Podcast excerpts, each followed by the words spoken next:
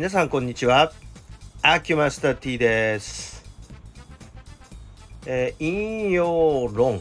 ていうのと五行論、まあ、または五行説と言ってるんですけどこの2つを合わせてですね引用五行っていう言い方をするんですね。引用五行論っていう言い方をするんですけれども、えー万物を陰陽に分けた上で5行で運用するっていう方法なんですがこれが実はあのーまあいろんな多分占いの世界でもほぼ同じようなことをやっていると思うんですが私は鍼灸師なので、えー鍼灸でこれを使っているんですね。でえっ、と5行の中でもですね最も使うものっていうのはですねうん五邪と言われる要素なんですね。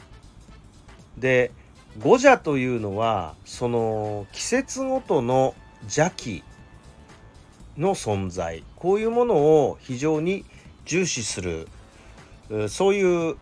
考え方なんですね。で邪気って それなんなんかあのー呪いとかあのー幽霊とかなんかあの化け物の類ですか？みたいなことを、えーまあちょっと疑ってそんなもん現代で当てになんの？みたいな考え方をおされている方はなんか怪しげに聞こえるんですね。邪気とか言うとですね。ただこの邪気というものが一体何なのかということも、えー合わせて説明するとやっとまああまあまあ当てにはなるんだねっていうことがご理解いただけるかなというふうに思うんですね。えっ、とまずこの邪気っていうもの邪気っていうものは一体何何なのかっていう大きな概念をまずご説明いたしますとうん邪があるってことは正もあるわけで正気っていうのもあるんですね正しい気ですね。でその気という表現が非常にこうまた怪しげに映ると思うんですが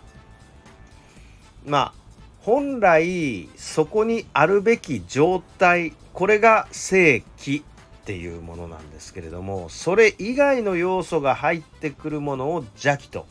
いうふうに言ってるわけです。でこの邪気の中にはいろんなものが実は含まれていてまあ気という概念ですね。これあの例えば、えー病気になる時に病原体と言われる細菌やウイルスこういうものも邪気の邪気というか気の中に含まれてるんですね常在ウイルス常在菌っていうこのまあ人間に利益をもたらすようなそういう気もあるわけなんですがまあ邪気っていうとそこにあっちゃちょっと困るやつですよね。それから気候変動こういうものも気の類です。それからものすごくこれ広範囲にわたっているなと思うのは、えー人間が持っている感情ですねこういうものも気として捉えているわけなんですね。だから、えー東洋で考えている伝統医療っていうのはあの顕微鏡医学じゃないので見えないものは全て気として捉えてでその気のありようによって病気が引き起こされるんだというような考え方をしているわけなんですね。で一番わかりやすいのはその細菌やウイルスっていうものかもしれないんですが、えー、五邪というのは何なのかというと天候の不順天候の変化こういうもので、えー邪気を規定しているんです。それでどの季節にどの邪気が一番悪さをするかっていうかですねその季節独特の邪気っていうものがありますよということで、えー季節ごとに邪気が来てあの邪気が決まっています。これは風熱湿燥寒というふうに我々、えー覚えちゃうんですけれどもえー、一つ一つ説明しますとまず春の邪気っていうものは風なんですね。風風邪。風って風邪って書きますけどあの風邪は風邪なんですよ。風の邪気。で特に、えー、春っていうのは春一番が吹いたりとか風が強い季節ですよね。こういう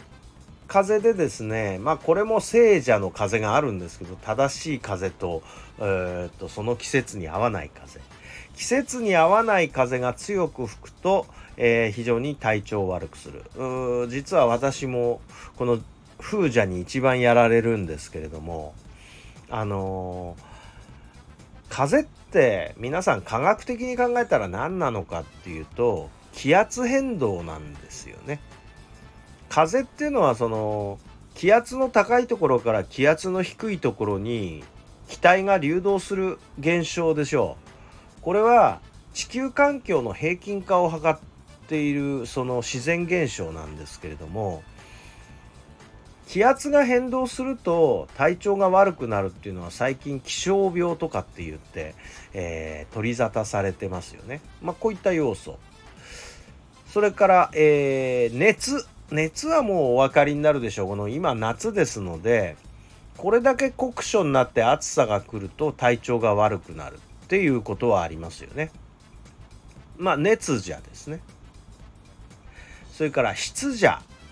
今年はちょっと一雨欲しいのが関東地方ですけれども逆に、えー、雨が降りすぎて水害が起こってるところだと湿度が高くなって調子が悪くなる特に足の方が具合悪くなることが多いですね。で湿邪っていうのもこれも邪気の非常に重要な部分で特に我が国って湿潤な気候ですので湿邪にやられるケースっていうのはものすごく多いんですね。それからそうじゃ。そうじゃってなんか変 なんかね、えー、ちょっと変な感じもするかもしれないんですが乾燥の層を書いてそうじゃですね。乾燥です。でこれね日本の気候だと関東地方なんかは冬の間そうじゃにやられますよね、えー、かなり乾燥します、えー、冬から春にかけてはものすごい乾燥があってこれがそうじゃ乾燥によって起こる害ですね。それから、えー、患者、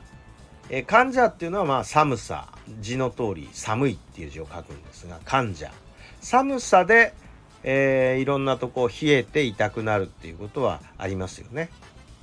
まあこんな風にそれぞれの邪気っていうのはあの季節ごとにあるわけでしてこれらの邪気5つある邪気を五邪というふうに呼んで、えー、代表的な、えー、っと五臓六腑を病む原因になっているぞっていうことを昔からの言い伝えなんです。もう言われてみればそりゃその季節にそれで調子悪くなるよねっていうことを非常にこう感じられる方もいると思うんです。